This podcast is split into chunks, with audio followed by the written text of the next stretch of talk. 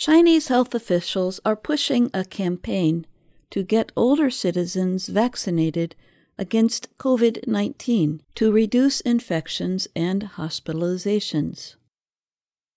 But many people have concerns about vaccine side effects and are refusing to get them. The country's efforts to get people vaccinated include sending health workers door to door and paying citizens 60 years and older to get the vaccine. But many people near or above retirement age are still resistant to getting a shot. China's National Health Commission recently said more than 90% of the country's population have been vaccinated. But only about two thirds of individuals over age 80 have received a vaccine. Government records suggest the country has more than 191 million people over the age of 65. Li Liansheng is a 64 year old man who told the Associated Press he had been vaccinated before he caught COVID 19. But he has several friends who are refusing to get vaccinated because they have heard stories about the shots causing side effects. Li said a 55 year old friend suffered fevers and blood clots after being vaccinated. He said while it is not known whether the shot was to blame, his friend is unwilling to get vaccinated again. When people hear about such incidents, they may not be willing to take the vaccines, Li said. He added that his experience with COVID 19 was not that serious and said the sickness felt like a normal cold.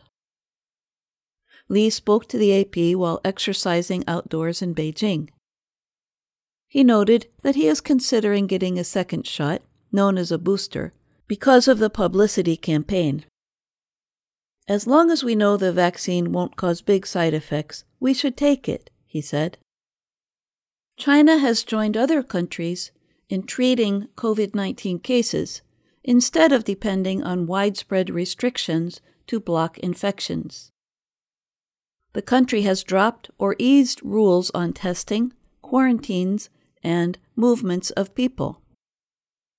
But that change has resulted in a flood of sick patients going to the hospital. The National Health Commission announced a campaign on November 29th to raise the vaccination rate among Chinese of retirement age. Health experts say that is an important step as the country seeks to reduce cases of infection to avoid a healthcare crisis. China kept its case numbers low for two years with a zero COVID policy that isolated cities and kept millions of people in their homes. But now it is facing infection increases that other countries have already experienced. The government has recorded only six COVID 19 deaths this month, bringing the country's official total to 5,241. But some experts have questioned whether the official numbers are correct. Health experts have estimated 1 to 2 million COVID 19 deaths in China through the end of 2023. In some neighborhoods in Beijing, Officials are offering people over age 60 up to $70 to accept the vaccines. But that is not enough to persuade many to get vaccinated. Some individuals resist getting the shots because they have diabetes, heart problems, and other health conditions. This is the case even after experts have advised that it is even more urgent for people with such conditions to get vaccinated. I'm Jill Robbins.